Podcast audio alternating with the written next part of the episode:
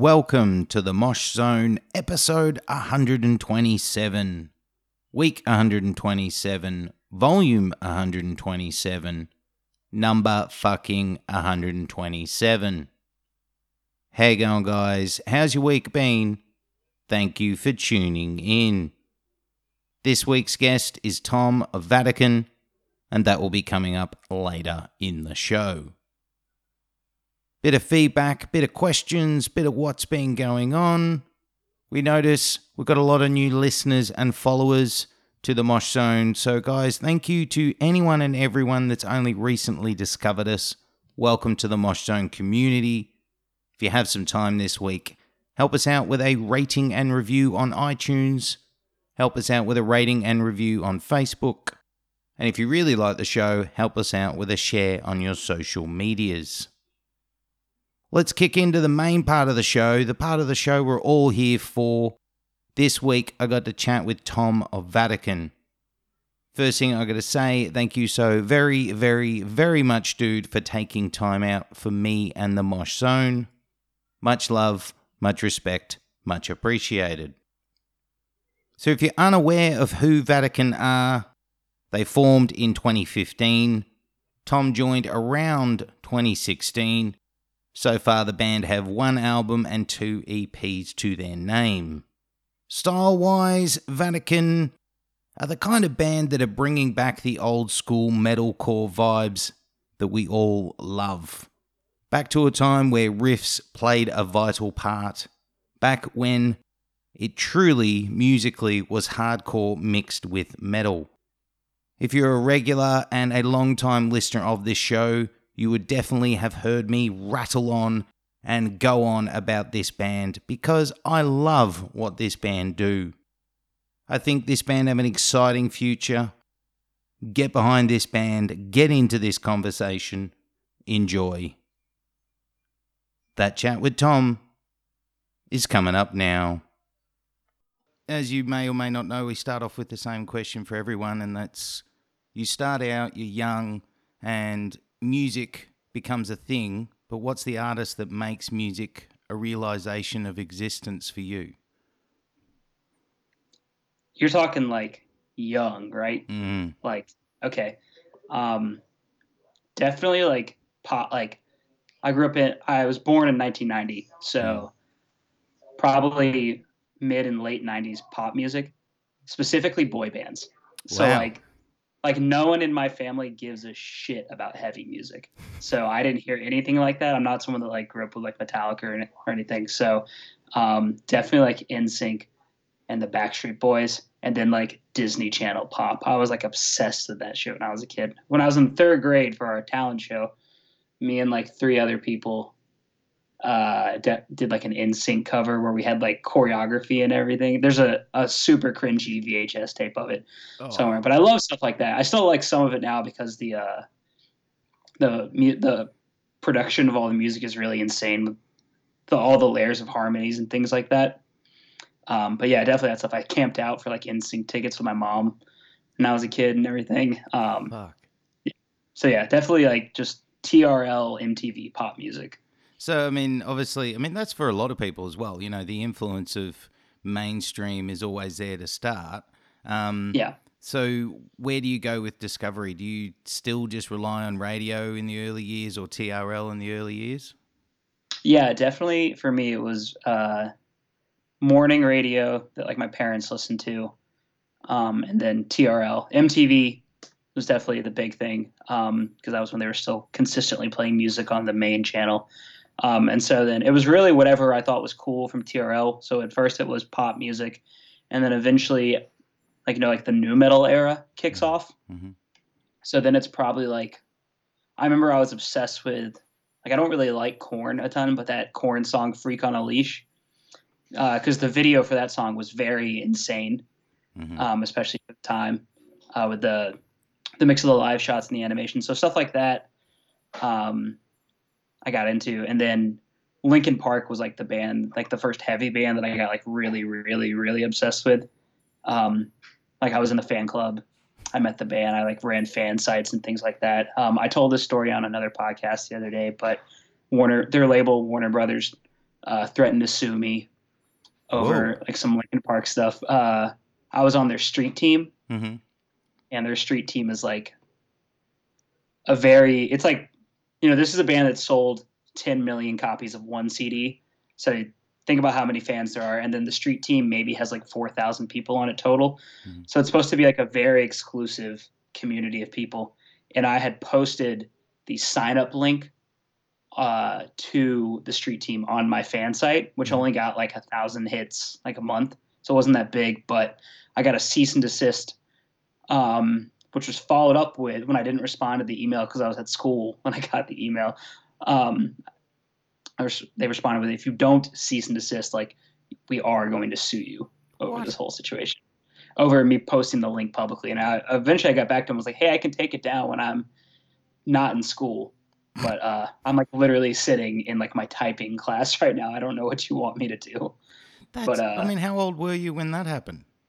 Fuck, man. This is like, at this point, I'm probably 13. Uh, Whenever that Meteora record came out, like, Mm. you know, uh, I'm old enough to know right and wrong, but I'm not old enough to know, like, I didn't understand why, uh, why people having like certain secrets was bad in music at that point. You know, now I like really valued the business end of music. Um, so I, I can completely understand why someone's like, hey, like, we can't, you can't have this public because if a million people try to sign up for this, it'll crash the infrastructure of this website, things like that. Or like, you know, we can, we can't say no to all of these people because it's kind of once you sign up, you're kind of in. Like, there's a small approval process, all this stuff where it just didn't make it fair for other people. And I understood that, but the uh, the wording of the people coming at me was uh, very not kind, not a very not kind thing to say to a, like a 13 year old. Well, it's also kind of it is in some ways like as you said, you understand the the side one side of it, but then the other side of it is they're continuing to portray the nasty record industry imagery that a lot of people have. Oh yeah, totally. I mean, this but at this time frame you're talking about, it's like right around the time that the RIAA is starting to sue people over downloading and everything. Yeah, Napster And so- years. hmm Yeah, and so everyone's really like everyone's picking for scraps at this point, and so um, I think it was such a like I like I'm sure they if I had posted the link publicly at a different point in time, they would have said some shit no matter what. But uh, I just think like it was a high tension time hmm for that industry, specifically for that label. Because if I remember right, there was kind of like some mass layoffs at Warner at that specific time and everything. So everyone's trying to make sure that you know they're doing their job right to make sure that they can prove their worth and everything. So maybe that had something to do with it. I don't really know, but I definitely didn't get sued. but the idea was there, and I remember having to tell my mom about it. I think I called my mom like, "Hey, can you take this link down from here? Just take this website down until I can get home and fix it all." And she lost her fucking mind. Oh yeah, because her, like her reaction would have been, "Oh, what the hell is he up to now? What misbehavings is he doing?" Oh, totally, yeah. Hmm. Yeah, she I couldn't I couldn't explain to her why it really wasn't a big deal. I was like, I know this email makes it sound like a big deal, but nothing will happen. And she just couldn't fathom it because it was just such a strange concept to her. I don't even think she even knew that I was like on the street team or whatever, and that like I had gone out and done like like she'd be like, Where do you go all the time? like, oh, I'm like putting up flyers for this band that sells ten that sells millions and millions of albums like they fucking need my help. Like they need the help of a goddamn teenager. But Yeah, that was also back when street teams were a thing. I remember there was always, Oh, you know, not to the size of Linkin Parks, obviously, but I do remember there was always street teams for labels, bands, uh, even like nightclubs for a while. There was things like that. Oh, yeah. Um, oh totally. So nu metal, you know, I remember this um, f- phase as well when MTV was pumping out a lot of metal because how mainstream nu metal was. But what Yeah. what's the link in your head that made you change from you know pop music to a slightly more aggressive style of music? Uh, I think I. I mean, even when I liked pop music, I was like obsessed with. I didn't play guitar when I was young, but I was obsessed with guitar, and um, with like I guess the antics that like like guitar players. Not in the time that I grew up, but like all my friends in school, they all had parents that were into like 80s hair metal and 80s thrash and things like that. And you look at like that's the last wave of guitar players that were like where half the goal was to be a superstar. It wasn't to be humble. Uh, it was to be like an asshole who was really good at what they did and to like it was totally okay and encouraged to be a dick about it. And so I was like kind of obsessed with that idea. Like I would uh like when I was really young, I would like pretend to play along to like whatever radio songs I was listening to with my parents on like tennis rackets and things like that. Uh, so I think it was just like suddenly hearing like loud guitar music that was not just like not just something I thought was cool, but something that like was approved by the tastemakers that whose opinions I respected, which is just MTV VJs, you know, mm-hmm. at that point. Um, so because that was still a thing where I just liked whatever was on the radio, I guess, and nu metal what was what was on the radio. But um, I think I was just really obsessed with the the aggression that was there, and that was probably also the time that I'm turning into like a moody teenager, you know. so like all the songs from that era are about being angsty, apparently to no one, like just being mad at like X, whatever X is, and I guess I identified with that. So that's probably what got me into it, but I don't really have like a specific like oh shit this is it thing.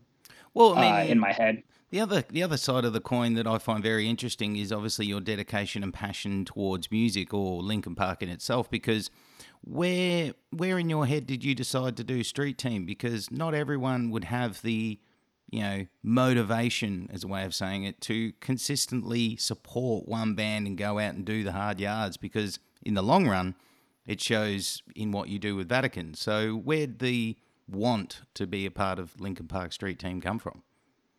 Uh, I think it was okay. So a big thing that anyone tells you now, now that social media is such a big thing when they're talking about how to monetize your business, it's make people fall in love with you as a person. And then as soon as they love you as a person, they'll support anything you do and they will shoot money at you. And um, at that time, I think that band was just the personification of that because they they released all this insane like multimedia stuff like behind the scenes things to where you feel like you know somebody the same way as like if you're a huge fan of a podcast now you feel like you you're in the conversation even though these people you're listening to have no fucking idea who you are um, and then i joined their fan club because of that stuff and then the fan club is where they really drive all that stuff home to you where you get all this um, all these old demos on CDs that no one will ever hear that have never been released anywhere else. In the forums that they had, the members of the band were active in the forums all the time, so you could talk to these people. You could obviously connect with other people who are in your like in your area, and they there was all these like organized meetups and everything. But the band was super obsessed with turning their fan base from just a group of people into a community of people.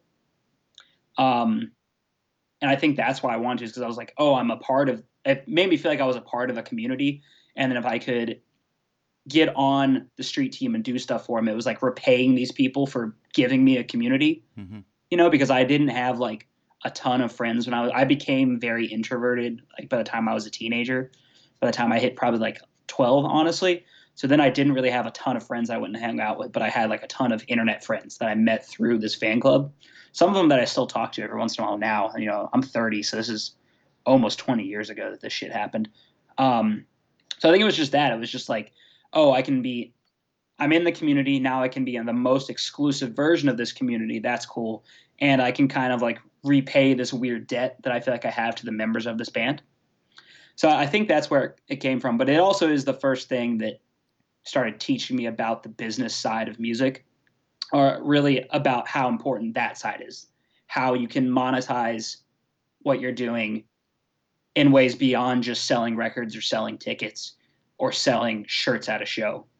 Well, it is that there are all these other avenues. It definitely is, and it's quite an interesting thing when you see that you've seen it back then, and now you look, as you mentioned, social media is a big thing. So, I yeah. mean, what have you taken from then and tried to implement nowadays with social media? I know social media is a whole different beast unto itself, but as mm. someone who's seen it and knows about it and is in the industry, what do you do to um, maintain a presence, but not over presence on social media? Uh, yeah. So, to anyone who hears this and likes my band, uh, don't take any of this like the wrong way, but because it all sounds kind of sleazy. Because as soon as you start talking about building community as a way to make money, it sounds kind of fucking dirty. You know what I mean? Mm. But I mean, if you want, like, it's it's really hard to make money being in a fucking band. So, um, so you gotta do whatever you can. But number one, it's, it's things like everybody matters. Uh, if some kid, because I've been in a million bands at like varying degrees of success, and so I've I've been in bands where there's like the people where your band is their life, like you are in the top five most important things that they consider every day when they make decisions. And that sounds crazy to a degree, but it's really not because I have definitely felt that way about other things, about about bands, about uh, about art, things like that. Like everyone says, like this thing, this band or this movie, this blah blah blah director, whatever, changed my life. So I get that. So when you meet those people, it does sound crazy, but they matter. They have to matter to you because you matter so much to them. And you don't owe anybody shit, but you should probably think about giving this person some of your time. So it's about like trying to make everyone understand that you're open and available to talk to anyone. So like anybody that wants to DM the band or me, everybody gets answered. There's always a conversation there. Um, anybody that like comes up to us at a show wants to talk about anything at a show, anything that other people would call like punishing, like I don't give a shit about any of that. Um, a couple of the guys in the band run these like clothing lines that are built around horror movies and video games, and those two things are another way for us to build to build our community even more because those the people that are fans of our band that are obsessed with horror movies and, and everything they can go to our guitar player nolan's pages for his company which is called restricted uh, restricted vr and they can talk to him about horror movies. You know they can nerd out about that the people that are obsessed with video games which is the other side of the coin can go to espionage.vr that's what our drummer runs our drummer hosian runs and that's all merch that's dedicated to basically late 90s early 2000s video games. And there's a discord server there that people can go into and just talk video games with him. The other guys same thing. It's building community. It's turning your fan base into a community by giving them a place to congregate online the same way that shows are a place for these people to congregate in real life so those are important parts that those aren't the band's specific avenues but they're all connected to the band and everybody knows about it we run we have a video game podcast that me and the drummer Hosian do with a, our friend Bert, who some of the people that know the band know because Bert's toured with us a million times. And we answer questions for people on there, things like that. Uh, so really, it's just any way that you can come up with to connect directly to these people that like your band on more than just a basic like fan level, on a personal level we try to we try to do as much of that as we can, whether it be stuff like this. Like this is another way um, for people to get to know, like the same way that people get to know you by listening to your podcast over the course of a long period of time. They can get to know a little more about me. That stuff's important. So never say no to something like this. Um, like we'll do like AMAs on Reddit when people reach out about stuff like that. Any of like the press opportunities that are bigger than just the generic press questions of just like how did the band start and like is your next record heavier than like the the next one the last one blah blah blah any of that stuff uh, about diving into it head first because that's the stuff where people are gonna like identify with you the most Mm. they identify with your music and the lyrics but they also identify with you as a as a dude Mm. you know what i mean Well, I think the um, i don't know if that answers the question but I, it did perfectly, man. And I think it's really interesting that you do mention community because for someone like myself speaking, and obviously it was the same for you with Linkin Park, I find heavy music a community. And it's important to feel, even when you think you're an outsider, that there is people that you can feel together with, whether you're there with them in person or not. Um, Yeah. And I've, you know, I'm 37, so a little bit older, but I've felt like over the last few years, community has felt like it's disappeared. Um, and it's good seeing a band like yourselves who who use different avenues. Doesn't matter which avenue it is, but you are creating a sense of belonging and a home for everyone to come together. Mm-hmm. It's important. I mean, yeah, yeah. I think it's because when people get into like, especially hardcore and punk and metal too, but in hardcore, it's like really driven as the mantra is that like we're all here for the same reason. That whole thing, like we're all here because we don't have any other place to go. And when you're young and you get into that, you really, really believe that. You know, you feel like that you finally found your home. And when I got into hardcore, that is how I felt about it. And I still feel uh, about that. I still feel the same way to a degree. But anyone that tells you that like it that hardcore and metal and punk is a perfect community that doesn't have like the high school clique mentality mm. is completely wrong because that will exist anywhere you go, no matter what. Um, and I think when I talk about like band should form community and you should try to rally the people that care about you into a group with one another is because then they're finding their own clique. You know what I mean? They're finding the people that people that they identify with even more. Which, especially with a band like us, where um, we have like a few specific things that we champion, like outside of music. Like I was like, a lot of people know us as like the fucking like video game band because of just some dumb shit that we've done before and some dumb merch that we've made. And um, as funny as that stuff is, like there are people that do not care about hardcore and metalcore that care about our band and they'll tell us this when they come to your shows because because of that whole thing because they know that like we're the gamers like you can come and we'll like we'll talk about it forever. If you come to my house i'll show you my collection of like 600 different video games and shit like that like all this dumb shit. And again that sounds ridiculous talking about it in the context of heavy metal and of music um, but that's the stuff that people identify with you know? Hmm. And I think when you have something like that, you would be foolish to not dive into it head first and like fly the flag as hard as you can because it's something unique about you and it is something unique about us. Yeah, I love it, man. Um, now you mentioned in there, let's go back a bit more back to you know origins and births of passion with music, and you mentioned you know when you discovered the hardcore community. So going from a Linkin Park fan to suddenly being into core music, whether hardcore, metalcore, um, was that a simple progression, or was it something that just slowly developed step by step? Because it's quite a difference. Not to say Linkin Park wasn't heavy for its time, but you compare it to the hardcore, and it's it's not even. Oh, close. Oh yeah, yeah, yeah, yeah. Yeah. Um, for me, I guess it was it was weird because I wasn't into the like radio hard rock nu metal stuff for that long before I got into hardcore.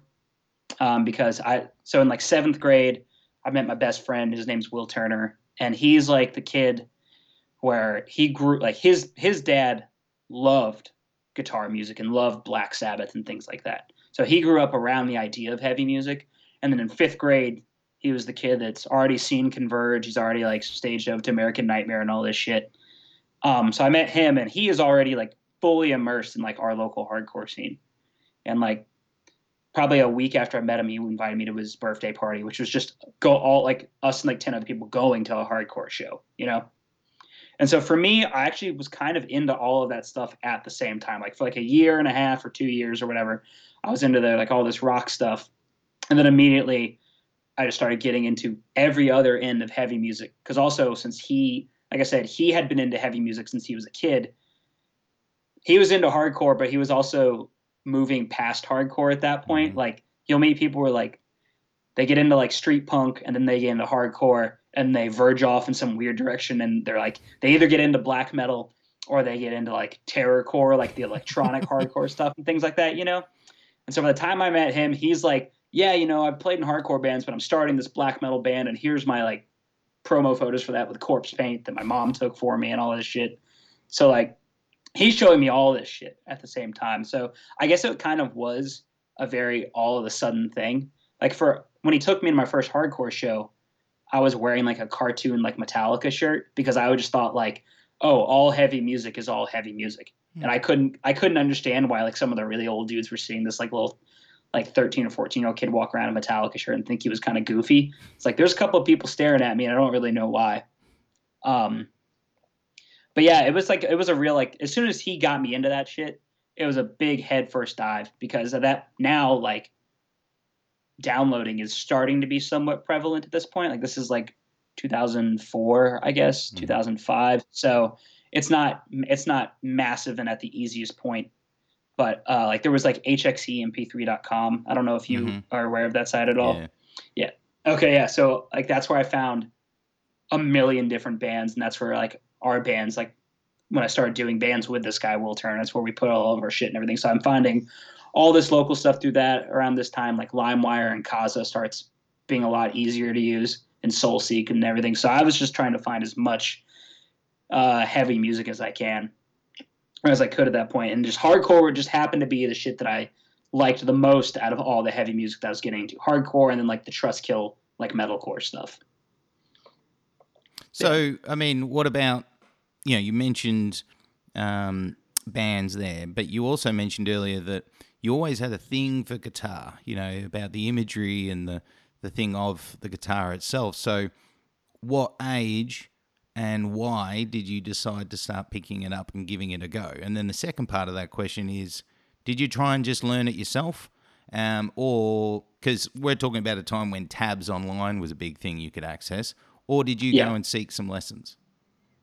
Uh, so I actually, so I was, I think what got me into the idea of playing guitar when I was a kid is my dad, um, he was a political consultant for years. And what that meant was he basically organized fundraising for local and state level politics for, for different campaigns. And so there'd always be bands at like the fundraisers that he would run.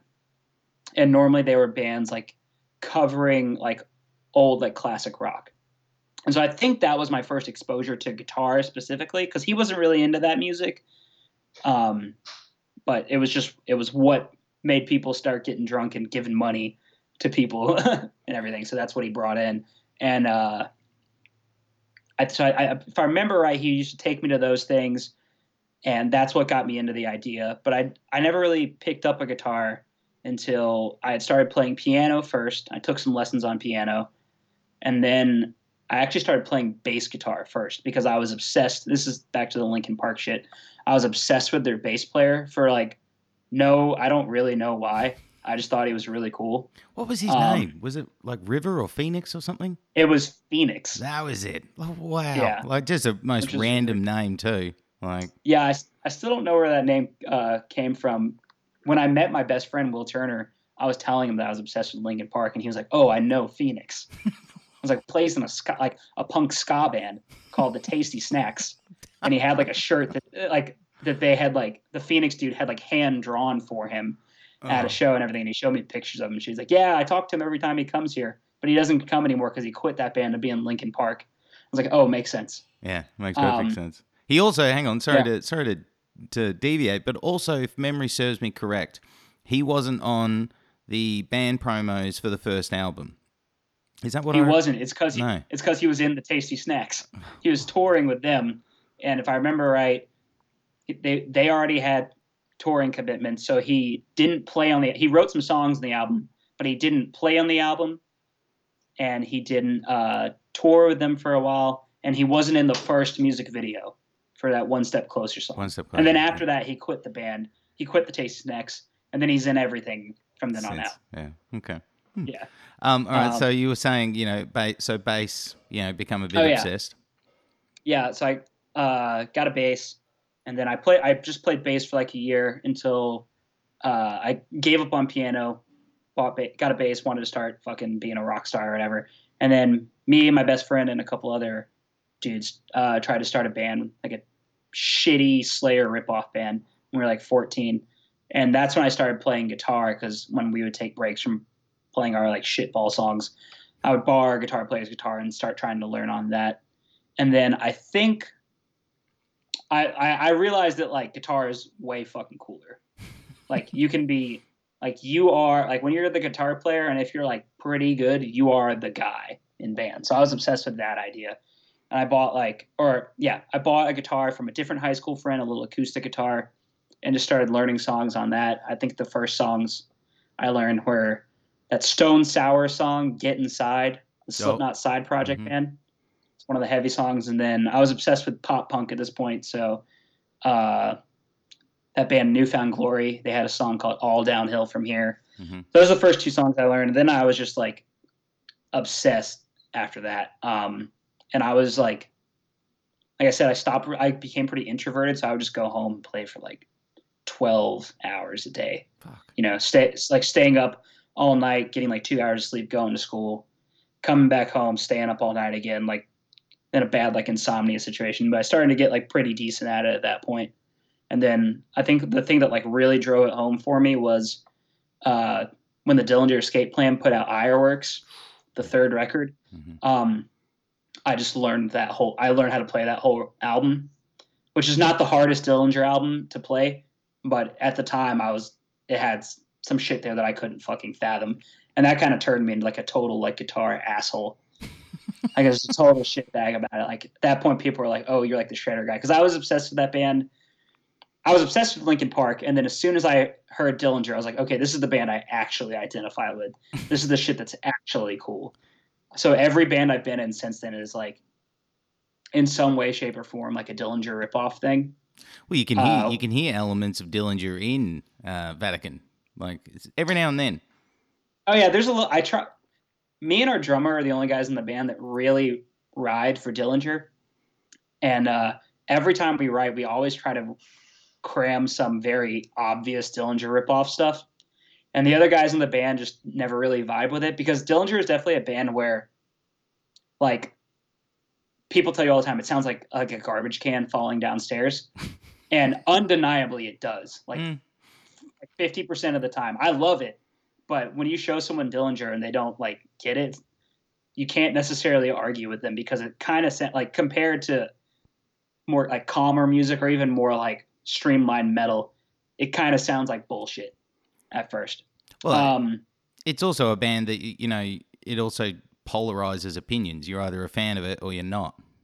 I mean, yeah, and, and that's what I'm saying. That's Hmm. why it's so hard for us to fucking get get the Dillinger influence into the band. I think I'm hoping on the next record we'll get some in because the other guys are kind of like coming around to it more. But also like anytime you rip off Dillinger, especially like with the the signature thing, which is the snare China fast China stuff.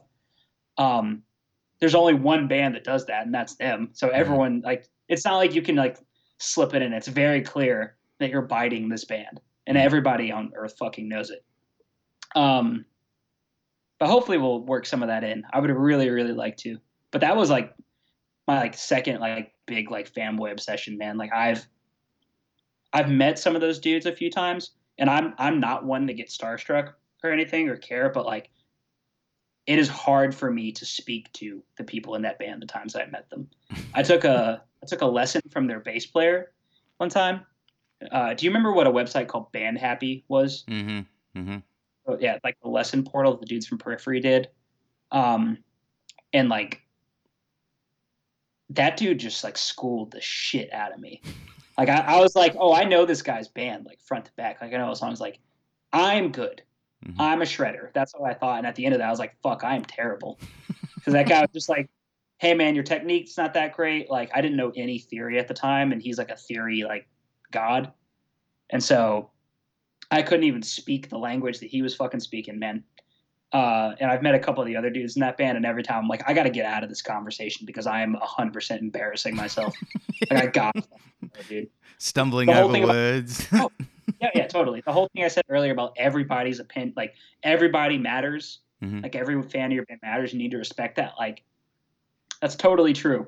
But when you're talking to someone who's a fan of your shit and they're like having a hard time, it's very clear and it's uncomfortable for you. And as soon as you're uncomfortable, it's massively uncomfortable for them, you know? And when I would be talking to these dudes, I was like, fuck, man, I am, I'm doing the one thing that no one should ever do. I have to go. but yeah, love that, love that band. Totally turned, totally turned me into like the shredder dude. Well, it's a I great mean, band to like desensitize yourself to all the weird aspects of music. You could have gone a lot worse. Um, yeah. So, um, mention early bands. Um, obviously, you know everyone that's been in a band probably has that couple of bands during high school that they kicked around, and you mentioned playing horrible kind of Slayer songs and stuff like this. Um, so where was your progression with bands? Like, how many bands during high school did you dabble in, and then after high school, before um, you got into one of the bands that you mentioned that started having any kind of success in any realm? Uh, I think in high school I didn't play in that many bands because I really only was friends with like I went to a small private school, um, and so I the only I only the only people that played music at that school were like my three friends, because uh, it was like my graduating class had nine people in it. So I'm talking like nine, the tiniest school. When I tell people that, they think I went to like some weird alternative high school for like potential school shooters, and that's not what I went to. But like I can for I can understand why anyone would make that mistake. Um, so I just was I was in like a pop punk band with all those dudes called Reminisce. We were in a American Nightmare ripoff band called Oh, it was called Reminisce. It was the same band, and we just switched sounds from American Nightmare to pop punk at some point. I don't remember why. Um, and then I was I was in a like Neurosis Junior band called Alua mm. that was like uh anyone that listens to this, you should look up a thing called a, a music video called Alua Crows Uncensored on YouTube. It's the cringiest thing I've ever done. It's like a two minute song that sounds like Neurosis, like a like a fast Neurosis song, but we shot it in this video in this venue called Swayze's that was up street from where I live, and like our singer's girlfriend came and brought two of their friend of her friends, and the video cuts in between them playing or like us playing a banner behind us that says "Your Christ died for nothing." I'm 17 at the time. I shouldn't be fucking like doing that, but your Christ died for nothing. And then um, the three girls all naked on a table with upside down crosses taped over their nipples, uh, covered in blood, just rolling around. It's just random as fuck. I don't really like. I just showed. I didn't know what the whole concept was. It was like, oh, we're shooting a music video tonight. I am a child. This is fun. Cool. and then it was like we spent like 45 minutes shooting the band stuff, like two minutes shooting shots of this "Your Christ Died for Nothing" banner, and then like fucking two hours of these girls just pouring fake blood on each other and just fucking making out and everything. It's that's the um, the excitement of being a teenager and saying, "Well, we're going to shoot a music video," and everyone, you know, you look back at a lot of those bands. It's always, you know, I remember a mate's band. They suddenly had a random stripper pole, and it was like, "What's the point of this music video? Why is there a stripper pole with?" Yeah, it's just, it's weird. Um, so before you finish high school, you know, I always ask everyone, where are you going career wise? You know, you're saying you're an introvert and you're very focused on guitar. You're spending late hours just playing, playing, playing, playing, playing. Mm-hmm. Um, but what do you like with your grades? Are you focused on a career that isn't music, or are you at this stage only no, thinking? No, abso- absolutely not. at this point, my parents are spending an assload of money on a private school education for me, and the only thing I care about is like breakdowns. like it is undeniably I, I tell I tell people all the time when people are like, "Oh man, like music saved my life." I'm like, ah ha ha ha, it fucking ruined mine. I had I had great grades. I was a really good student. Um, even I attempted college after high school, or a couple of years after high school. I was still good, uh, but I just couldn't. I could not give a shit, no matter how hard I tried. As soon as I realized how cool music was and how much I loved it, it was total like tunnel vision. So I had some I had some like career aspirations, but they all circled around music in one way or another. So eventually I was just like, well, I'm going to be in a band or I'm going to die. Like those are the options. There is no there's no other way around it. So uh I don't think I was the only thing that sucked about it was I was like, not only am I going to be in a band, but I'm going to be on a hardcore band. and anyone who's like career aspiration is to be in a hardcore band either needs to have like very intense communist style re-education or needs to be killed because it's a fucking terrible idea. No money in uh, it. No money in it. Absolutely zero. Uh, or here's the thing: is it's there's not zero. It's just because any style of music, there is a way to make money as long as you know what you have and how to leverage it. And in hardcore, there are ways to make money, especially now but it's not. It's just not that there's a ton of money. Like right now, hardcore is having a moment. Labels that used to not care about hardcore are willing to pump six figures into certain album deals, things like that.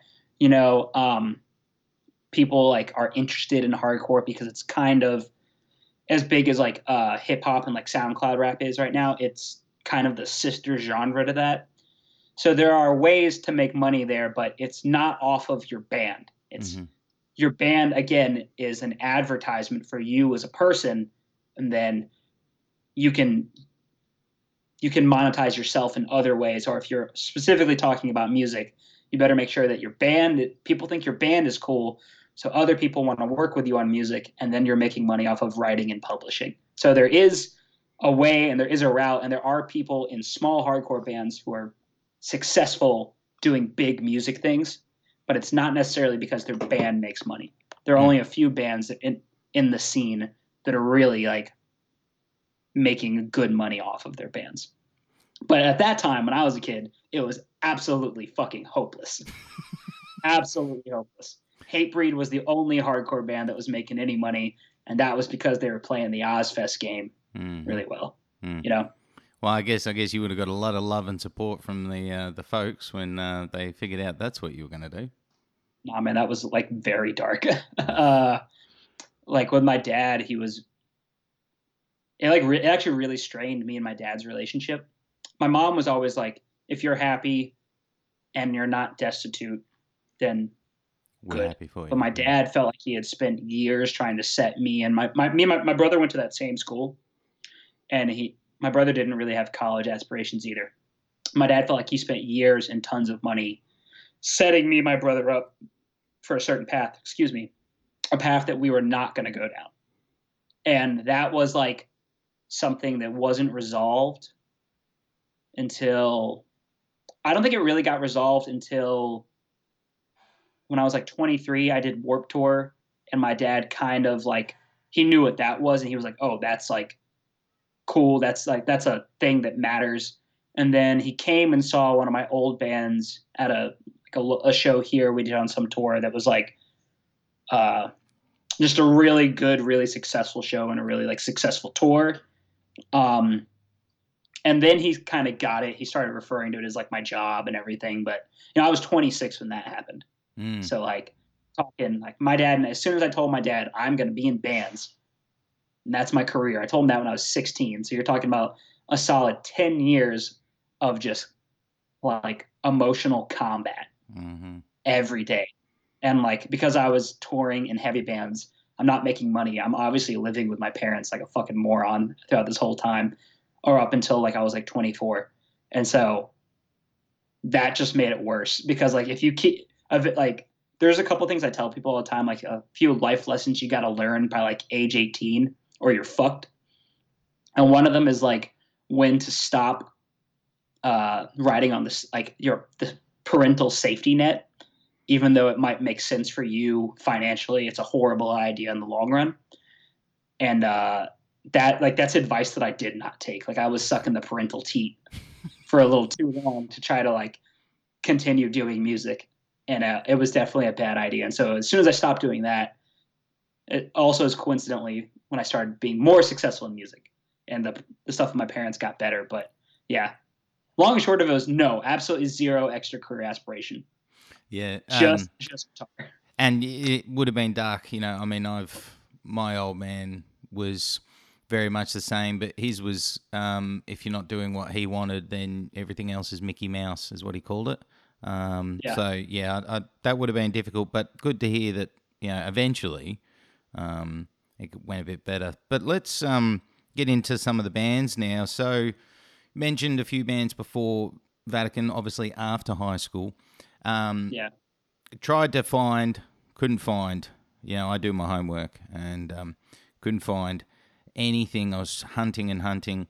Um, what were the bands before Vatican? Because you joined Vatican around 216, I think, 215, 216. Yeah, uh, yeah, that sounds about right. So what were you in? I mean, what bands were you in before, basically? Do you want the list? It's fucking long. Bring it. It's like, it's, okay, hold on just a second. Uh, I don't really remember why I typed this out, but. Oh, you've got it on your phone. Yeah, I, I got it on my phone because this is like kind of a kind of a meme amongst me and my friend group. This is not complete, but just to give you a look, it's over. It's Whoa. a pretty long list. That's a So, full screen. alright. Yeah. Here we go. Word travels fast. Latin for truth. Vatican. Forever came calling. Some mistakes. The tired and true. The Sheds. Caradel. Ant Pile. Gridlock. Alua. O Manhattan. Reminisce. DUI. Bliss. When I'm older. Set apart. Podunk. I don't remember what that was. Oh, that was a ska band with a friend of mine. That was a horrible idea. Flatline. Pity Clap. King of Summer. American Prophet, which was my butt rock band. That was that was a really funny one. Uh, and there's like I think there are ten more uh, but it's just not like it, it's not worth it. That's another list I have somewhere else. They're either bands I can't remember. So the reason you haven't found my history is because number one, a couple of things are probably intentionally buried. um, number two, like just a ton of that stuff wasn't successful. Mhm. Like in any way. So like the bands on that list that mattered or were successful are a small handful. Word Travels Fast was like my band from home that I was in for like 10 years and it was very popular here, but that band had no idea what it was doing, so it never mattered in the grand scheme of things. Um, but that was like a pop punk band that eventually became like it was like pop punk, but everyone in the band loves Dillinger and Meshuggah and Periphery, so it's just hilarious guitar music with really really violent shows. Um, like that is another band where people threatened to sue me over things that happened, over like throwing guitars at people or throwing cymbals at people or like head walking while playing guitar and like breaking shit. Like definitely my favorite band of all time, but a lot of mistakes were made. Um, that American Prophet band that I mentioned, I shouldn't have even said the name because like there's like there are issues there, but that was a butt rock band that I was in. Um, where some guys called me. I'm from Atlanta, Georgia. Mhm. And the a ton of like the Rise Records metalcore bands, not a ton, but a few notable ones came out of this area. And they did that by doing some demos and shopping these demos and like getting signed to these deals before they ever played a show, right? By play, they did it by playing the game. And so everyone in the scene started following that trend. And I got a call from some old friends. They were like, "Hey, we played the game. We've got a deal with this label, who I don't want to mention, um, and we just kicked a guy out. We are about to finish our uh, full length. We want you to come help write some songs. We're doing some co-writes with like these Nashville guys and some of these other band guys are in some big bands. Blah blah blah. We're gonna do the record. Do you want to do it? And I was like, yeah, sure. And this band, like, on paper, it was a great idea to me because they had not an amazing record deal, but they had a legitimate record deal with a very large, notable label that was willing to, they had the money to take some gambles. It had a really good radio budget, or not really good, it had a good radio budget. Um, the songs were pretty good. They were working with like a good producer, and also the A and R guy at the label and the band's manager. If you were a band in the early 2000s, like mid 2000s, and you had this team that they had, it was like the winning combination. It was the people that made, I guess, that made that whole 2000s metalcore scene happen. Mhm. You know what I mean? Um, or like the new wave of American heavy metal, that whole group of bands. So I was like, oh yeah, like sick. This will be cool. Um, and I was like, at this point, I've been in enough bands where I was like, I know enough of the business end to be able to help mitigate some of the stuff with this team. And it ended up just being a total fucking disaster. Mm. Total fucking disaster. Um, where that record is like shelved. You know, it ended up being a tax write off for this label. But we did some like co-writes with like dudes who were in like arena bands and all this stuff. And it was just like a really tumultuous, tumultuous situation. Um, I do have a funny story from it though. Uh, we had the same booking agent as Sevendust, Oh. and so Sevendust was playing a show, like a hometown anniversary show in Atlanta, and the agent's like, "We'll throw you guys on this show." This is probably the day that the band had crashed and burned. Because at this point, the record's done, the artwork for the album is done, all the budgets are approved. Like the record comes out in four months at this point, something like that. Uh, do you guys want like you haven't played a show yet? Do you want to play this show? Sure. Find out no one in this goddamn band, this band that a label is spending insane money on, no one in this band has any fucking gear. So I'm like borrowing and renting gear from all my friends for this fucking band to play a show. That's annoying.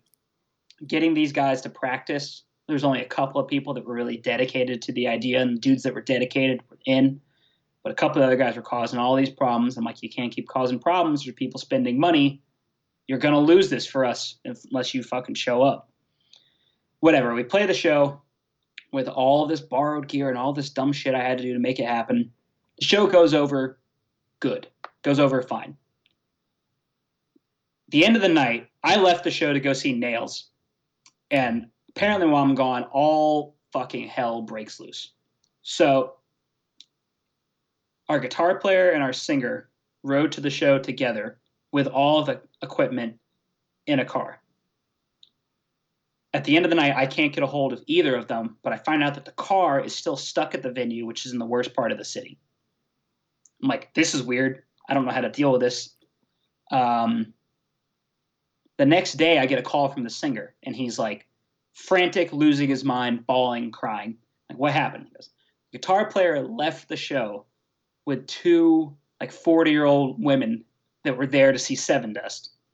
He took the keys to the car and my cell phone. He's like, I had a panic attack about it. And our booking agent found me crying in an alleyway over what was going on. God.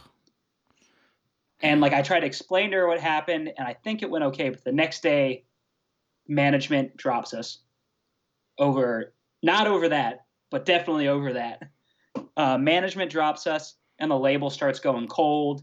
All the release plans get tanked and everything, and so that whole project just like crashed and burned. This is why I would tell people like you can try to sell out, but if you're going to sell out, you better fucking go for it because I've tried and it didn't work at all.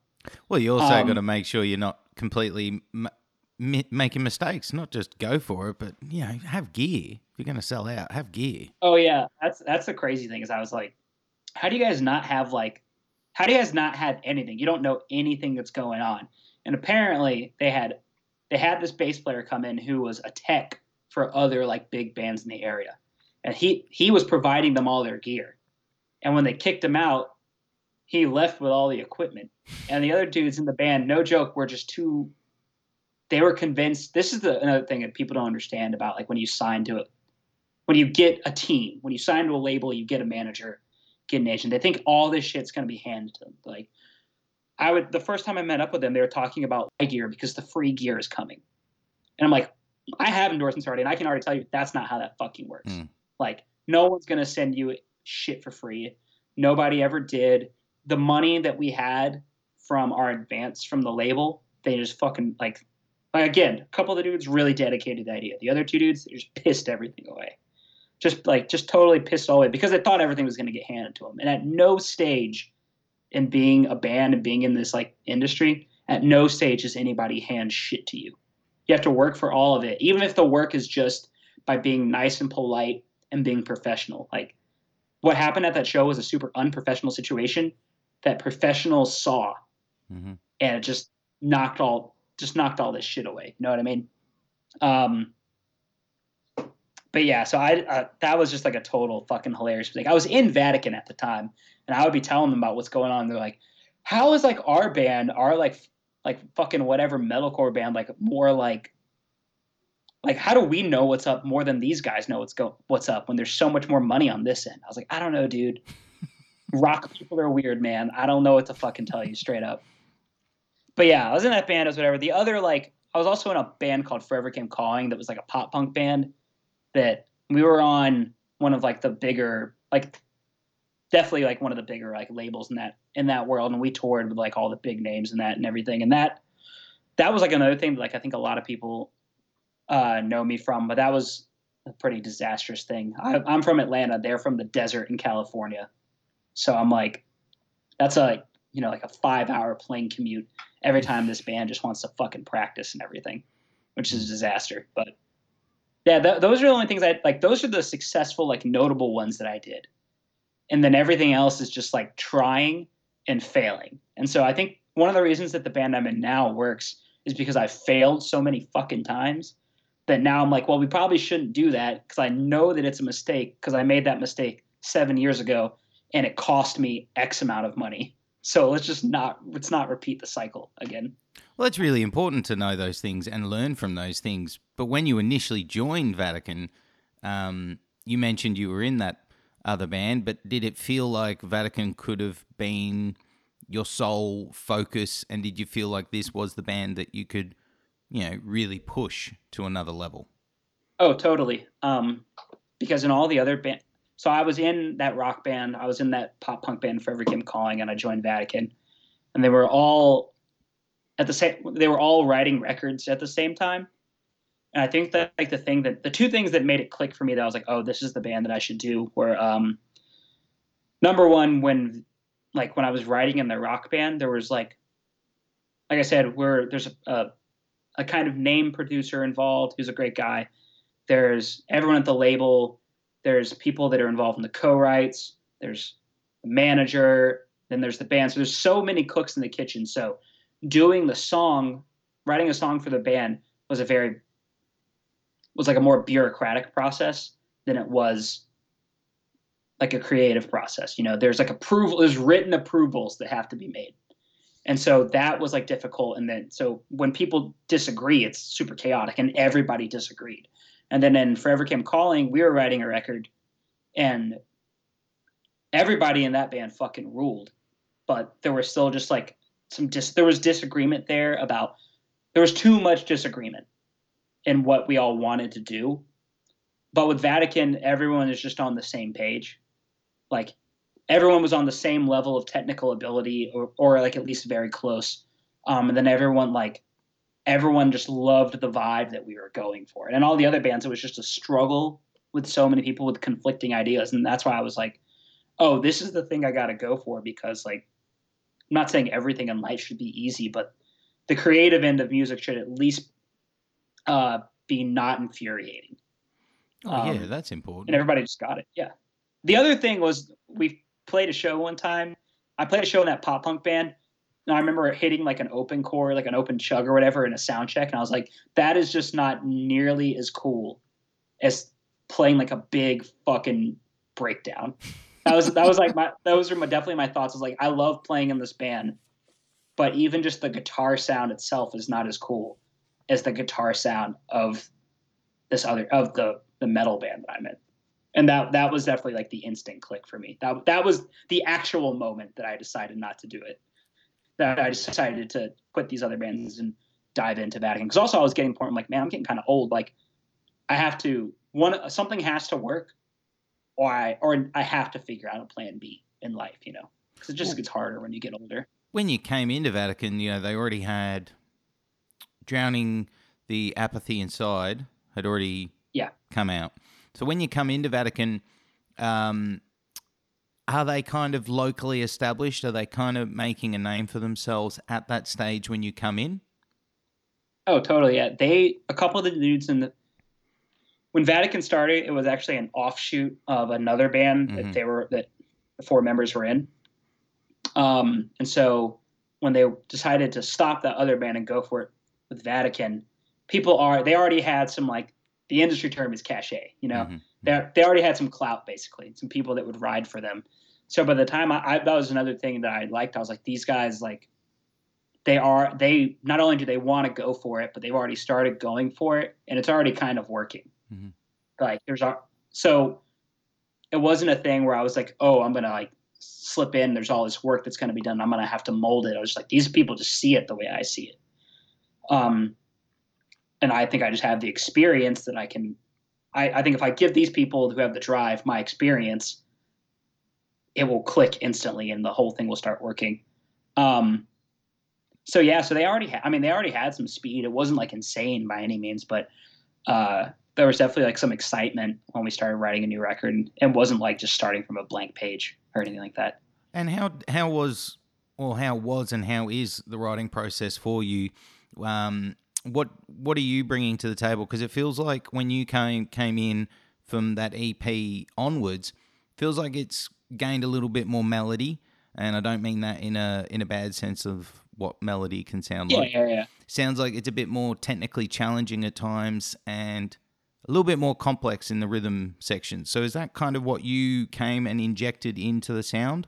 Because I was trying to think of a breakdown of bands for listeners who aren't sure on the sound. I've got a list here because these are the ones that popped into my head. So Shai Hulud, Martyr AD, Dillinger, Zao, On Broken Wings kind of thing going on is what I feel like Yeah. is the sound. Um, pr- so literally all of those bands except for Zao, there are there are parts that are on there are Vatican parts that explicitly reference those bands. Mhm. Um, Zao Zao is a band that everyone compares us to because of our singer's voice, Hmm. and I get it. But what's crazy to me is like people are like you guys sound like Zao, but none of the people that write music in the like the actual music in the band really care about Zao. Like I'm not saying they're not like Zao is a good band, but I missed the boat on Zao when I was younger. I didn't really start getting into that band until maybe right after I joined Vatican. Hmm. So it's just not an influence, but people seem to think so, which I understand because our singer's voice does sound similar at times. Um, but I think yeah, for me, all of that stuff was stuff I wanted to bring in because that band, the band's first EP, the one that you mentioned, is kind of like really influenced by Machine Head. That's if you were to ask them what they were going for at the time, that was it. And me and our drummer joined, our drummer Hosian joined it around the same time, and we definitely were like, we were like, we want more melody because, like I said, I was in like rock and pop punk bands and stuff, and so melody and song structure, those are things that, I, that were kind of like my bread and butter. And then the technicality was something that yeah we definitely want we want it we actually want to push it way more than we do. When i first joined the band i was like oh it's going to be pure pure shred. Like like too many notes kind of thing. And what we ended up doing on the full length is definitely more of like a groove Mm. metal kind of vibe i guess. But no all of that stuff is stuff that we reference. Like there's uh for Shai Hulud specifically uh matt fox's like lead guitar stuff the way he's able to put melodic leads over very atonal guitar over like rhythm guitar that doesn't fit a particular key and modulates a lot. Like that's something where on i can't even remember the name we did a split with sanction and a couple other bands and there's a song on there where the chorus lead that i do is just trying to rip off ideas that fox does Hmm. um, for on broken wings there's a transition in a song that we have called uh, cognition rendered dead on our full length on Sole Impulse, where it goes from like a certain speed and it slows down into like this really heavy dun dun dun thing. And that was directly taken from on, an Unbroken Wing song where it's not it sounds like a tempo change. It's not, it's actually just playing off of triplets now instead of off of quarter notes. That's kind of how to think about it. Stuff like that. Martyr AD, definitely a big one for us because Martyr AD to me is like the scene, like the hardcore scene's closest thing to Meshuggah Mm-hmm. and Meshuggah is like another big is like a giant influence for our band. Um, and then yeah, Dillinger, like Dillinger specifically in like the lead guitar stuff. Like every once in a while, there's like leads that kind of sound like weird beehive kind of sounds, and that's totally a Ben Weinman idea of just again really eight like kind of like with Fox, his whole thing is making a is doing melodic leads over atonal guitar like rhythm guitar. The Dillinger thing is atonal leads over like sometimes more melodic um, or more sensible rhythm guitar. Um, so yeah, all that stuff was like a big influence for me. It was trying to inject that technicality, but also trying to put, even if there wasn't melody, but more concise song structures into the band, um, and trying to look at it from that viewpoint. Uh, which I don't think on the first record we did. I think we tried. The the other guys in the band I think trusted me too much on the first record because I was a little older. I'm a little older than the other dudes, and one of my old bands, they were some of those dudes were pretty into, and I think because of that, they're like, "Oh, Tom might have the answers." And when I listen back to it now, I'm like, "Oh no, I, I made plenty of mistakes." Like, there's a singing part on one of the songs I think it's a little too ham-fisted, and then some structures that I don't necessarily agree with. But um, but on the next record, we definitely like on the full length, we definitely figured out the sound of the band and that was another thing for me was how like I kind of figured out what sound we were going to go for and what vibe it was going to be, and then now everyone else just like runs with it. So I definitely got to the point where I feel like I was kind of steering the ship for a little while, um, which I didn't intend to. But now everybody, like everybody in the band, we have three riffers, like three main songwriters, and they all fucking like everyone has great ideas now. Everyone kills it. And our drummer Hosian, he's not a guitar player by any means, but he has great songwriting ideas, great arrangement ideas, and everything. He's he's that guy now, the guy that everybody really trusts and go and goes to for questions because he's not like he's not obsessed with hardcore the way we're all obsessed with hardcore, and he's not a guitar player. So because of that, he just has a different perspective. You know what I mean? You're also a band that I think um, can't be. This is a compliment. Is you can't be pigeonholed, and you know, in a way that some people might call you hardcore, some people might call you metalcore. Um, but you can't really, if as soon as you say it's one style, you hear the next song and you go, mm, well, actually, yeah. Um, is that something that you guys just naturally let happen, or are you intentionally trying to be um, kind of a variety of sounds on an album or a release? I I would say it's weird because we tr- we try to be a hyper focused band. Mm-hmm. Like we try to like essentially come up with a direction and then like and then really kind of lock it into a box, you know what I mean? But that definitely doesn't ever happen. It never actually works out that way. Even if we think it does, in retrospect, like a year later, I'll listen to the record and be like, oh, this is like definitely bounces around a lot more than I thought it did at the time. Um, but I mean, yeah, we definitely don't want to like be pigeonholed. I think that's everybody comes from like a a different background, and because we're not a like I said, we have three songwriters. Really, we have four because Hosian counts too. Um, are like all these dudes come from a different place, and everybody's got to be satisfied at the end. Like, there's never comes a point in time in this band where I want to write something, and if another guy tells me he dislikes it, like that he really has a fundamental problem with it, I never want to be the guy that's like, well, fuck you, man. This is cool. Like this is what we're doing. Like it, it has to be democratic because we all have to live with it at the end. And so I think because of that, even though we all want to be a cool, heavy, metallic band, because there's so many cooks in the kitchen, it tends to have that. Uh, it tends to have that vibe where things kind of bounce around, and there's, you know, there's really melodic stuff, and then there's stuff that almost sounds kind of like like has like a nu metal bounce to it, and then there's you know, singing. And then there's weird, like, you know, off time, like Meshuggah kind of parts and Dillinger stuff. Um, so yeah, we just have too like, we have too many people contributing ideas. It might be a better idea for one person to just steal ship like a lot of other successful bands, but uh, we would all get. I, I know I'm way too egotistical and hard headed to let someone else do it, and the other guys in the band are basically like the same way. Like we all have pretty big heads about it. Uh, but it ends up being cool. I think it works. Yeah, I think it works. Um, one thing um wanted to ask is kind of, you know, you guys came into my attention around the time you seem to really gain some media attention around the two track you released in 2018, uh, which was Spawn of All Pain Taken. Um, yeah coming into around 2018, you know, you've been in the band for a couple of years at this stage. You guys are obviously doing weekenders and doing tours when you can. Are you feeling like you're no longer just a new band on the scene? Do you feel like you're starting to establish, not necessarily in a way of saying establishing a name for yourself, but more of in if you're on a tour, people can look at it and go, oh, yeah, I know Vatican.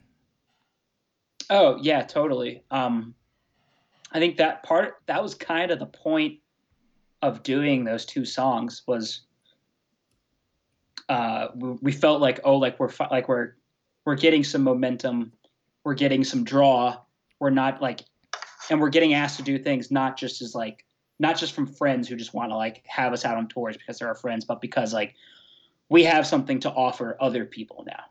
Um, and it was just like oh like well at that point we were we wanted to we were trying to write a full length we had started but we knew that we didn't have like it was going to take us a while to write it and then we also like we just didn't want to like wait to put something else out because we had some touring coming up So we just did that as like a two song promo, just to like keep the steam going, to keep to keep making a name for ourselves and everything. And also, we thought that those those two songs were like a step up for the band because the EP that we did before that was definitely cool ish for sure. Uh, but as soon as we wrote those two songs, like, oh, this is like the kind of band that we actually want to be. Like, this is the shit that works with the five people that we have now. This is the vibe we want to go with. And so we just kind of, we just wanted to get that out as soon as possible. Also to show people like the next thing we do won't sound just like everything you've heard before. Like it will keep moving in a different direction. It will still be the same band, but it will keep going. Yeah, it's always important, and as you said, it's always important to keep that, that momentum and keep that name out there, Yeah. which it definitely did, um, and gained quite a bit of attention and reception.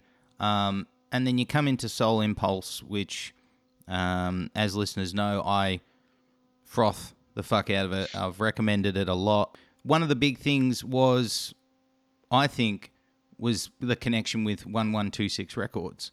Um, yeah. a record label that at the time and is now got pretty pretty good roster. It's slowly been growing the roster.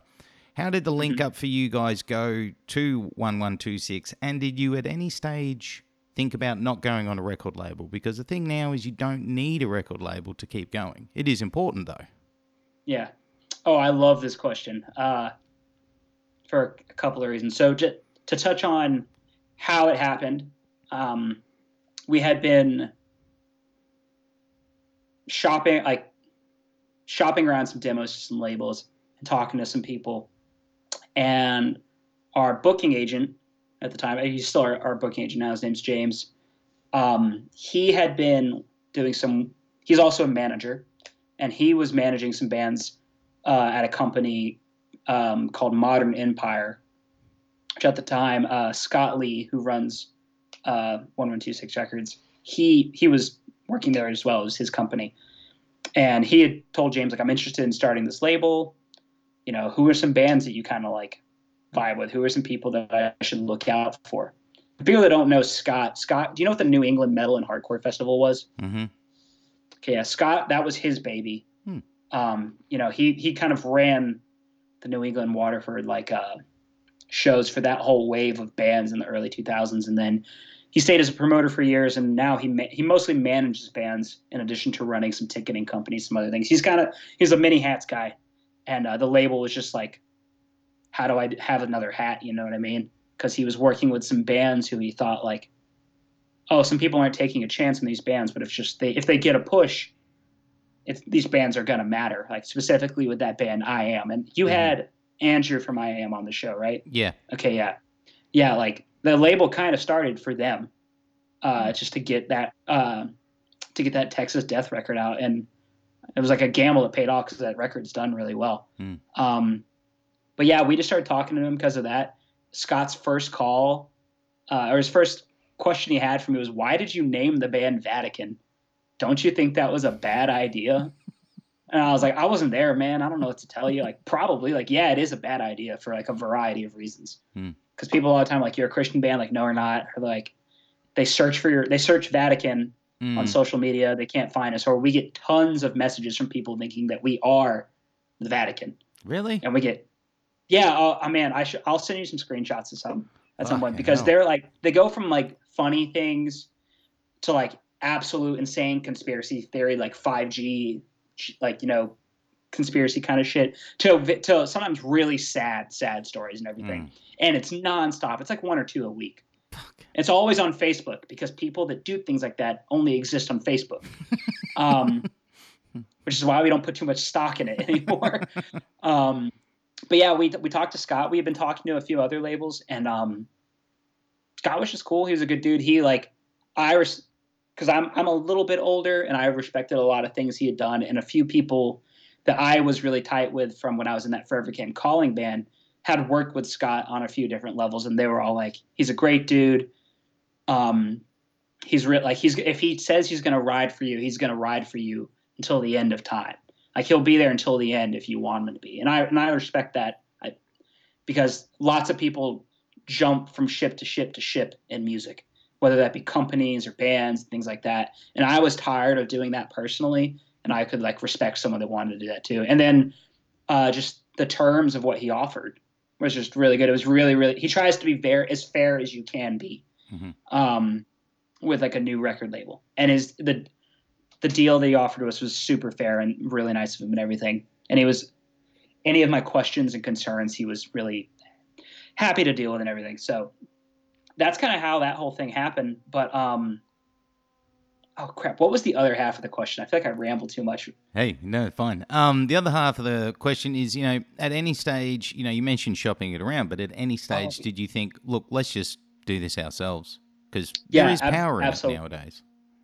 Uh, the reason we didn't do it, or that I didn't want to do it ourselves, um, a couple of guys in the band, we had talked about it because they had self-released everything before I was in the band, and the EP that we did, we did not self-release. We released with our friends label called Sorrow Carrier Records, and that release did pretty well for us. And they're like, "Well, we could do it ourselves." And the thing that I think people don't understand about trying to do everything yourself now is you definitely can. Like all the tools are there. Um, but the two things that you don't have that a label or a team can offer you are capital, so just money, um, and then their those people's cachet, their experience, their network. Those things matter. Um, like we definitely could have released the record ourselves at a similar budget that we ended up getting at 1126. We could have recorded it um, the same way, and we could have released it the same like dollar amount, and we probably could have gone to a label service like many, like there's like Sony the Orchard. Some people know about now. They're a distributor, but you can also go to them, and for a certain percentage of your your gross sales, they will be your label for a much lower percentage than a normal label would take and that sounds interesting. We could have gone there. We could have gone to other label services kind of places if we wanted to do that. But the big thing to me about going with Scott or going with any label was people don't realize how small this community is and about how tight knit the business end of it is, how few people really there. And uh, if someone in that community is going to ride for you, only good things can happen. You know what I mean? they can't snap and make all the magic, but they can do a lot of good for you. And that's why I, I was pretty adamant about trying to figure it out. And then Scotch had a great plan for what he wanted to do with the band. Not only what he wanted to do with the band on his label, but going, but in the future, with continuing to work with us. You know, even if we leave the label, how do we continue to have a relationship with him? Uh, and I and I that was nice to me too, knowing that like he was he didn't want to trap us there on like a five record deal like a lot of other not labels his size but labels one step above him will do to you or at least three albums things like that so yeah it's also good that you know not just getting trapped but it's also good that you know he obviously sees something in you that it's not just look let's just get this out he sees long-term potential um, and that's always yep. a compliment um, that you want and a, someone you want in your corner as you said um, what was the reception like looking back on the release uh, for you guys with and I don't mean reception with sales per se. I mean more of feedback through media, through uh, fans, through attendances at shows when you could play shows, of course. You know, what was these kind of receptions for, reactions like? Yeah, I mean everything was cool. Like, it definitely like, just like to be hundred percent honest about it. I don't want to like sell you on like, oh, it changed the world, it changed our lives, because anyone that tells you that is like a fucking liar outside of a couple of bands. But it definitely did well for us. People seemed like they liked the songs a lot. Whenever we put new songs, we were going over equally as well as old songs.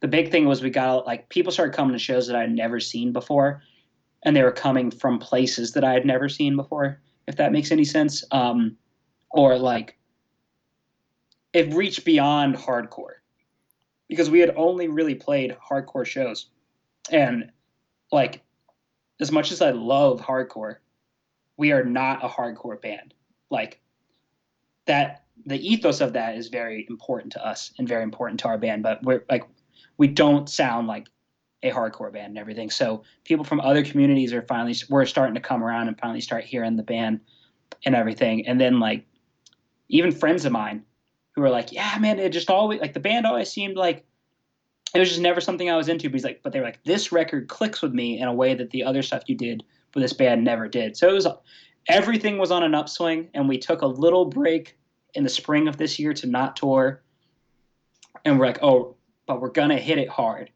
and you know, then instantly it all goes away because that's one of the things that sucks. The record's only been out since November, Mm-hmm. and by the time touring comes up and everything, the record will be dead.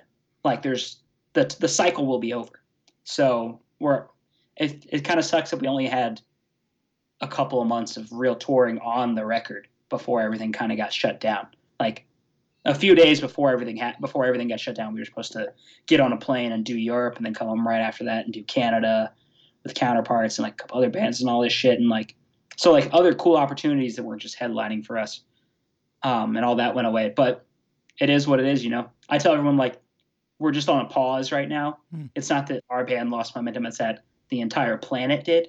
Mhm. So it's not really that big of a deal. It's not something to like stress stress about too much. But but it was good. The record was good. I think it's sick. Well, um, so that leads into you know you kind of said a bit there. You know when you can finally do your thing live again. Um, you mentioned about the kind of it's only been, it only came out November 2019. So where is the band thinking? You know, let's say it's not until next year. Probably, probably realistically that you can get out in a Yeah. live setting. Are you going to look to try and get the album, you know, a bit more momentum to play it live, or are you looking at that? Okay, that chapter, unfortunately, as awesome it is, we just got to move on from it. We got to start a whole new cycle with a new release or something, or a couple of new singles, or what are you, what are you thinking now going forward? Um, I mean, ideally, we talk about this all the time because we're always like, when do you guys think we're going to tour? And I'll go and talk to like agents and managers and people like that that I know and people at Live Nation and all this stuff. And uh, the answer to your question really depends on when we can tour Hmm. because people said spring. Spring will probably not happen. Maybe summer. May like, but it could be 2021. Who knows? So it really depends on when that kicks off. But probably what will happen is we will either be on to the new record and really pushing a new album, or we'll have some sort of stopgap thing in the middle, some sort of other release. Mhm. We have we have something that we are hopefully going to put out this year. That's not a new record. It's like a diff- it's a whole different thing. Um, Hmm. uh, which I can't talk about publicly. I can tell you privately if you'd like. Is it But, an, is um, it an NSYNC covers album? No, I have pitched that idea as a joke, but I am thinking about redoing a bunch of NSYNC songs Yes. uh, Yes. In my spare time on computer just to learn, just to reverse engineer the production and everything. Do it. But no one will ever hear that because it will sound really bad. But we'll probably be on to the next thing. Okay. I would love to keep playing the record because there's we there's like five or six songs that we have ne- that we never played live. You know, because we only got to do a couple of real tours on it. But you know, it'll probably be time to move on to the next thing. Well, I'm excited. Whatever that stopgap is, or whatever the whenever the album comes out, whatever it is, I'm excited because if you just go off uh, Sole Impulse, um, it's exciting to see what's next. Um, as you said, it's just a pause. Um, now, the last thing I wanted to ask, because we're kind of on the, the topic, is I've spoken to uh, a lot of people recently when this has been going on. Some people think the impacts, um, obviously, on a live setting is going to be one thing, but they think the impact uh, within the industry as a whole could be um, good and bad in many aspects. So, I just wonder for you as an artist and also as a just a fan of music unto itself, do you think this pause could be detrimental, or do you think it could end up being a positive thing because bands have to rethink the way they do things? Uh, I think it's a mix of both. Like it's going to be bands like us are probably we're in a position to capitalize on it because we didn't rely on the band for income. You know what I mean? Like we all have jobs outside of playing in this band. So because of that, like our lives are still relatively normal.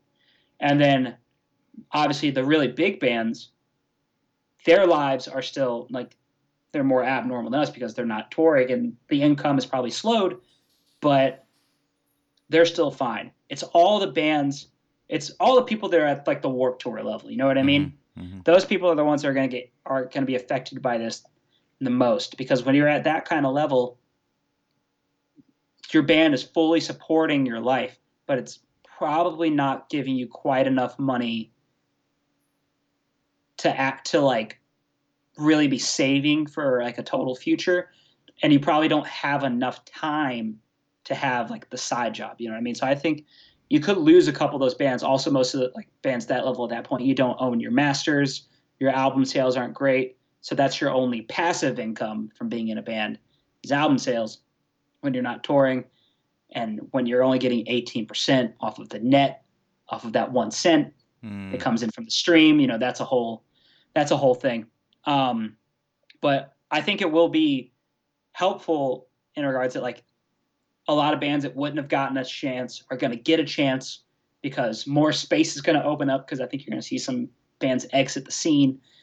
Also the bands that are, do the most creative and most interesting things are going to be the people that like they're they're going to be able to come out of this full steam. Like I was telling someone the other day, we're not too worried because, like I said, our whole scene has paused, and only five or six bands are going to be smart enough to find ways to really capitalize on all the dead time and keep their name out there. And when they, when those bands, like a band like Code Orange, obviously, like Code Orange, as soon as it happened, they did super pro level live stream, Mm. and everything that they've been doing on Twitch is really interesting. That band is going to come out of this maybe better better off than they were because there's so much story to tell about how they over they were able to overcome something.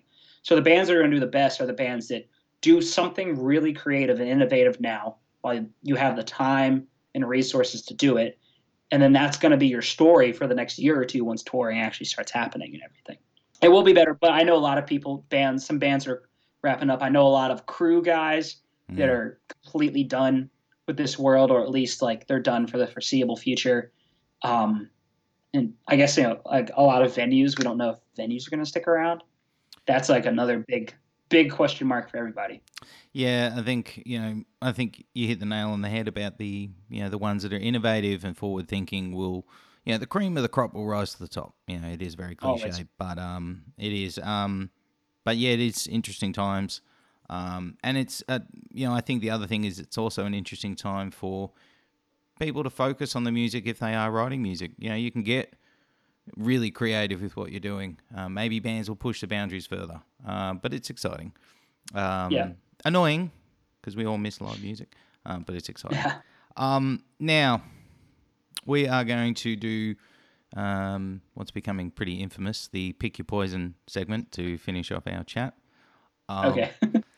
some people um, I say it nearly every week. So you know we've got we've got a very passionate listening base. Everyone listening, they know um, how much I thank them. But I say it all the time to every guest.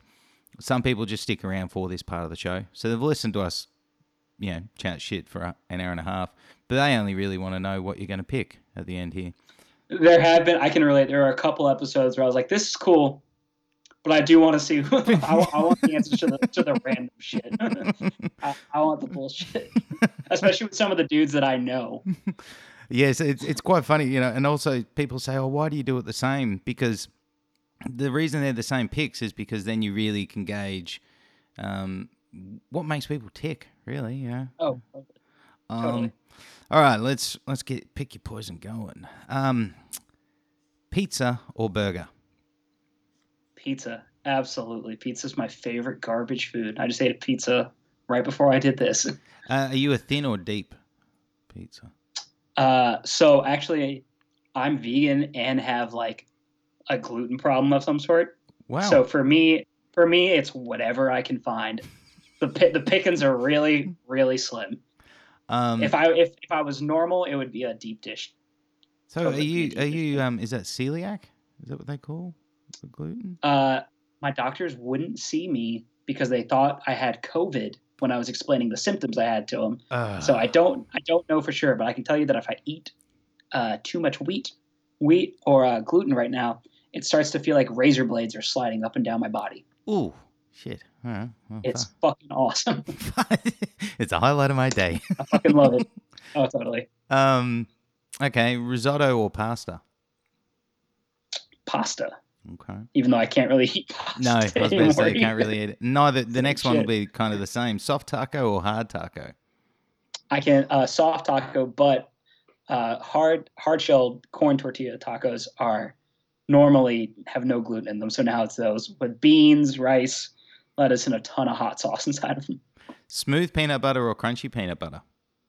Smooth. I think crunchy things are. I think crunchy peanut butter is the absolute devil. It's weird. I think people that yeah. Go ahead. No, I think it's weird, man. Like, I, I agree. Like, growing up, why did I want lumps of things on my peanut butter sandwich? Like, no. That's what I'm saying, man. If you're if you're a crunchy peanut butter person, I'm also kind of convinced you're someone that wants to like nail an animal to a wall. so I don't vibe that at all. uh, what about coffee or a tea? Coffee. Um, Okay. I'm definitely a I'm an iced coffee person now. Ooh, nice, sure.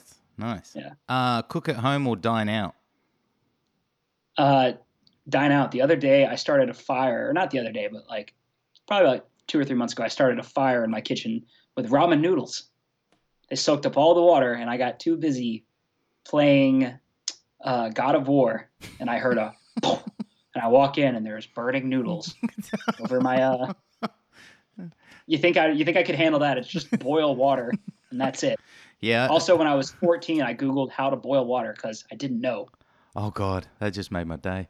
But I mean, I mean, it, it it's kind of the universe telling you to dine out when you. Oh, absolutely. It's definitely telling you. Um, movie comes out, you're gonna watch it at the cinema or watch it on the couch. Uh, I'm gonna watch it at the cinema three weeks after it comes out when no one's there because otherwise, I I will lo- I'm definitely the person that stands up and like goes if you don't shut the fuck up right now, like I'm gonna I'm gonna smack the shit out of you. I I, will- I will talk. I will tell a group of children to stop talking. And I so like it. because of that, I'm I get too stressed out to go.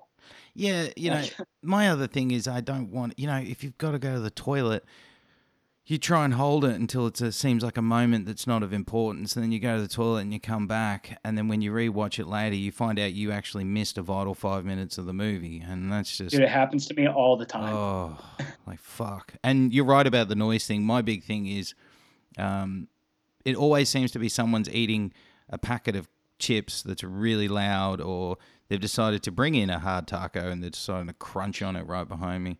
Um, does my Oh, fucking does my head in. Um, okay, spend the day at the beach or spend the day at the snow. Uh, the snow, the uh, heat. Heat terrifies me, and I hate it.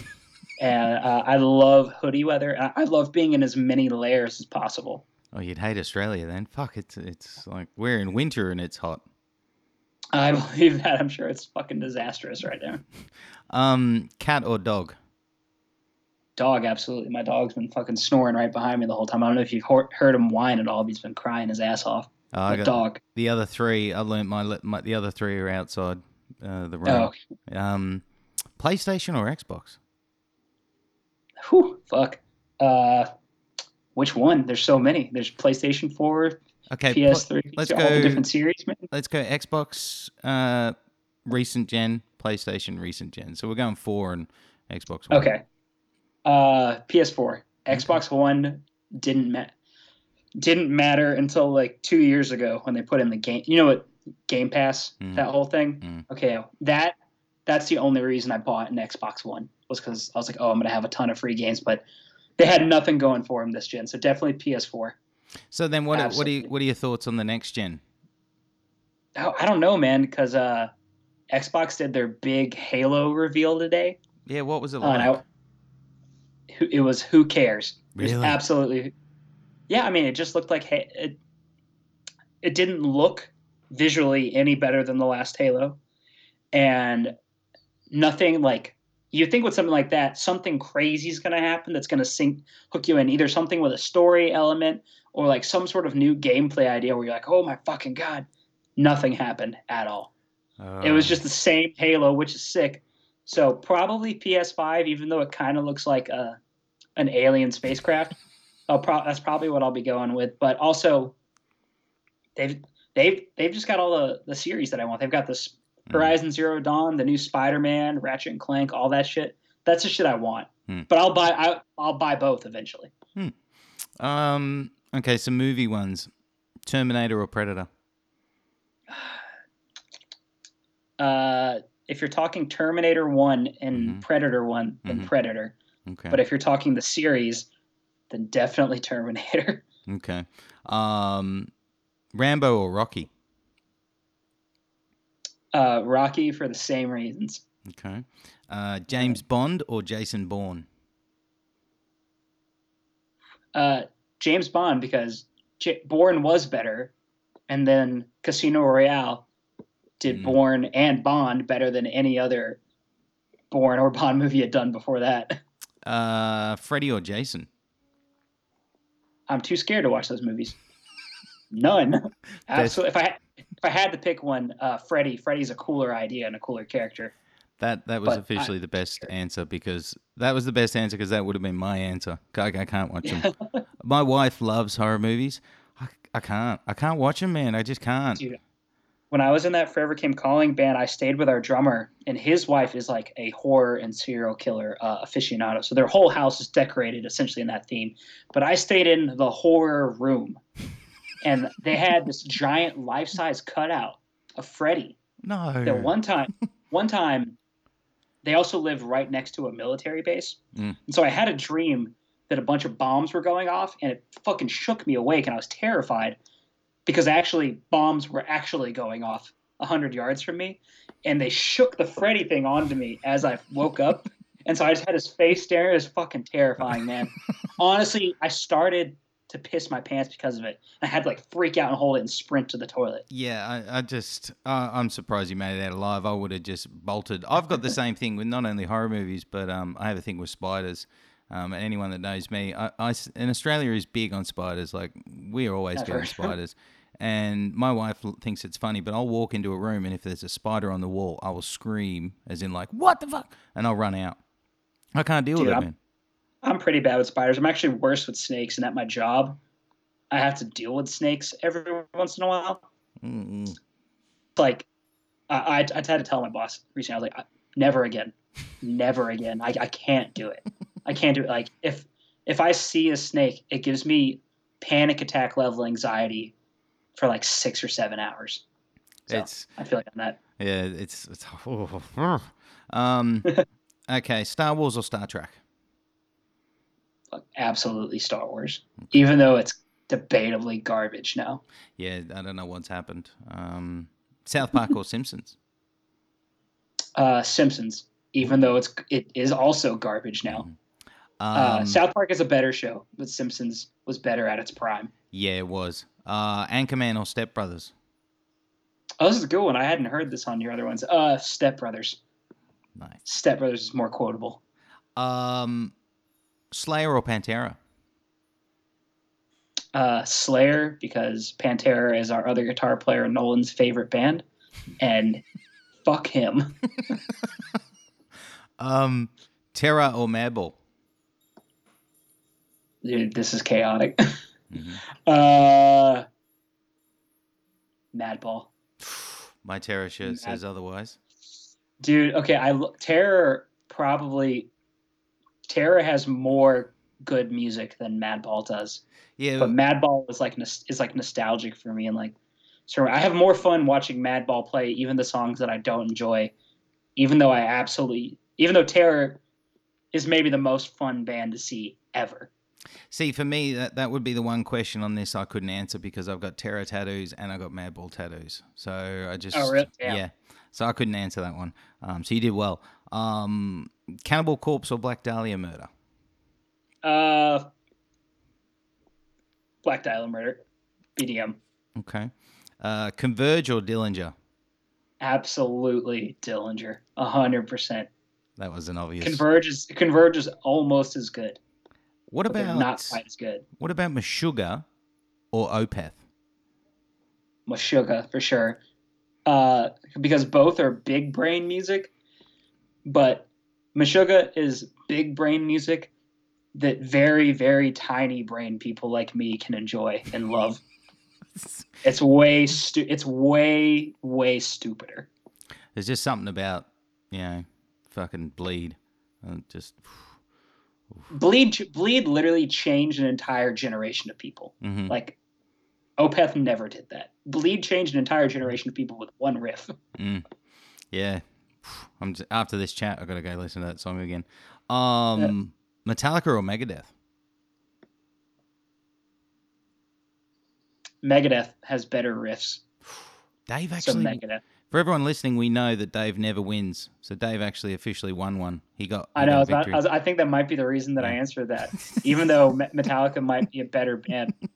And Dave Dave Mustaine has undeniably the worst voice on the entire planet. He also just does nothing but complain, and his band is a success, but he always complains and cries. You know, there's those It's memes. pretty crazy that man has made millions off of just screaming into a void about nothing, basically. hmm But he has great riffs. Mm. great riffs. Um, a couple of nu metal ones or newish metal ones: Marilyn Manson or Rob Zombie. Uh, I don't really care about Marilyn Manson because of John Five. Mm, yes, being Nice. fan. I did, we just got to see one of his. We played downstairs at a solo show that he was doing, where he was headlining upstairs. That was the first time I got to see John Five by himself, and it's fucking awesome. He's a I fucking. don't know if you ever listened to his solo records, but they're crazy. They are, man. Uh, He's a like, like when you say like a pioneer of what he does, he is like he's amazing. Oh, totally. Underrated, I think too, and that's one of the things that pisses me off. Um, Korn or Limp Bizkit? Uh, Korn, yeah, Korn. I don't really get. These are two bands I don't actually care about at all. But Korn, Korn has at least like five or six songs. I'm like, yo, this slaps. Um, Limp Bizkit's mad annoying. last music one, uh, Slipknot or Machine Head? Slipknot for sure. Okay. Absolutely Slipknot. Now, uh, playing a show, stage dives or mic grabs? Uh, stage dives because while number one, my favorite thing to do, my absolute favorite thing to do in the world is stage dive while I'm playing guitar. Um, but also like when people like mic grab, like it's so cool because they're the most connected people to your band. But a stage dive is something, even if you've never heard a band before, you're like, I, I really want to like support this band right now. The best thing you can do is run and dive because that means you're like truly risking every aspect of your life for four seconds because you think this band is so cool. Good answer, best answer. Um, you go to a show to um to see a favorite band, watching it from the pit or watching from it watching it from the sound desk. Uh, unfortunately, watching from the pit. Hey. Unfortunately, mo- I'm moshing as much as I can, and then normally having some sort of physical issue afterwards. I'm t- I'm a- I'm too old to do it, and I'm not a hard enough mosher for people to be like, I shouldn't go near that guy. yeah, so they run into you. You're the guy I just get, I get, yeah, I get fucked up a lot. and now I know so many people. They're like, "Oh, you can punch your friends." I'm like, "But I'm not one of the friends to punch. Don't fucking hit me. fucking hit me." I'm a total bitch about it. Um, two left. Uh, you need one to go with the other, but would you rather tour for the rest of your life or record for the rest of your life? Do you remember that thing called touring? Remember that thing you used to be able to do? Uh, not so much anymore. Um, fuck. Because I, I don't know. This this one's actually really hard because recording is the most stressful thing on the planet, and I hate it. But I love touring, but the show is the only actual good part most of the time. Uh, touring, unfortunately. And I wish that was. Last one. I'm going to give you your all-time favorite album. So I'm going to give you a Dillinger album. Do you want it on CD, vinyl, or do you want it on your phone? if you give it to me, it's just the only way I can listen to it for the rest Mhm. of my life. Mhm. That's, I guess I want it on my phone. Hmm. That CD I'm gonna lose. That vinyl is gonna wear out eventually. Uh, I definitely want it on my phone. I want all. I actually want all of it, and I actually have all of it here somewhere. but uh, I want Ire Works on my phone at all times. Um, first thing I got to say, exceeded expectations, man. That was really fun. I really enjoyed it because you go on tangents, but you you're very um, you have a way with words. It's entertaining. Um, you had my attention the whole time. You'll have the listeners' attention the whole time. Uh, so I appreciate it. I also appreciate the fact that we went over time and that you gave up your free time. Let's how, see how many more times I can say time. So time um, and time. Um, but yeah, a lot of respect, a lot of love, and a lot of appreciation uh, from me, man.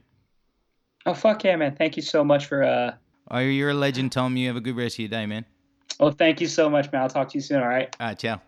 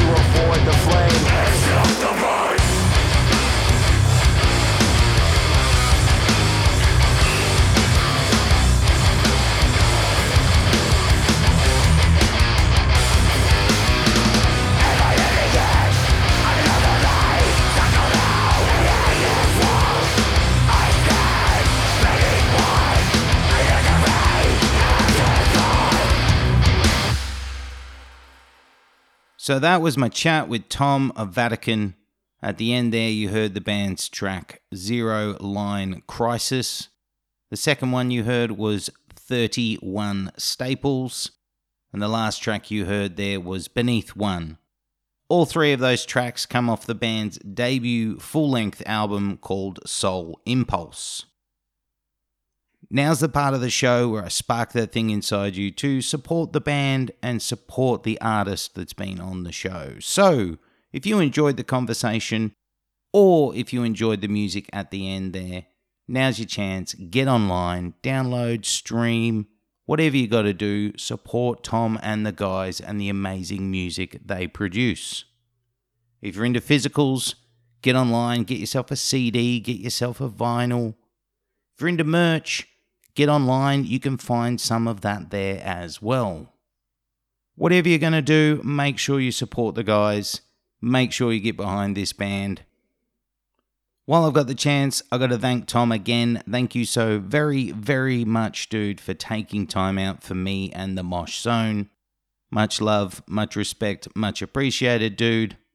Look forward to touching base and doing a part two soon. And that's it. That's the Mosh Zone, episode 127. Done, dusted, all wrapped up, locked away for this week. Guys, if you're a first time listener, thank you for tuning in. I hope you come back over future weeks on future episodes. If you're a regular listener, thank you as always for tuning in and hope you come back in future weeks. This time of the show is when I remind you that we need your help to get out to more listeners. So if you've got a few moments this week and you enjoyed this episode, share it on your social medias. Also, tell everyone you know about the Mosh Zone. Help us out, help us grow this Mosh Zone community. Also, at this time of the show, I need to remind you that if you want to find Mosh news and Mosh reviews, we have it all on our website and social medias. Our website is www.themoshzone.com. Our social medias are all at The Mosh Zone, and you can find us on Facebook, Instagram, and Twitter. Also, don't forget, you can also get in touch through our email address, which is themoshzone at gmail.com. Get in touch, guys. Help us grow this Mosh Zone community. There's not much else to talk about. That is all of my rambling done. Thank you for tuning in. Have a great week. Stay safe. Open the pit.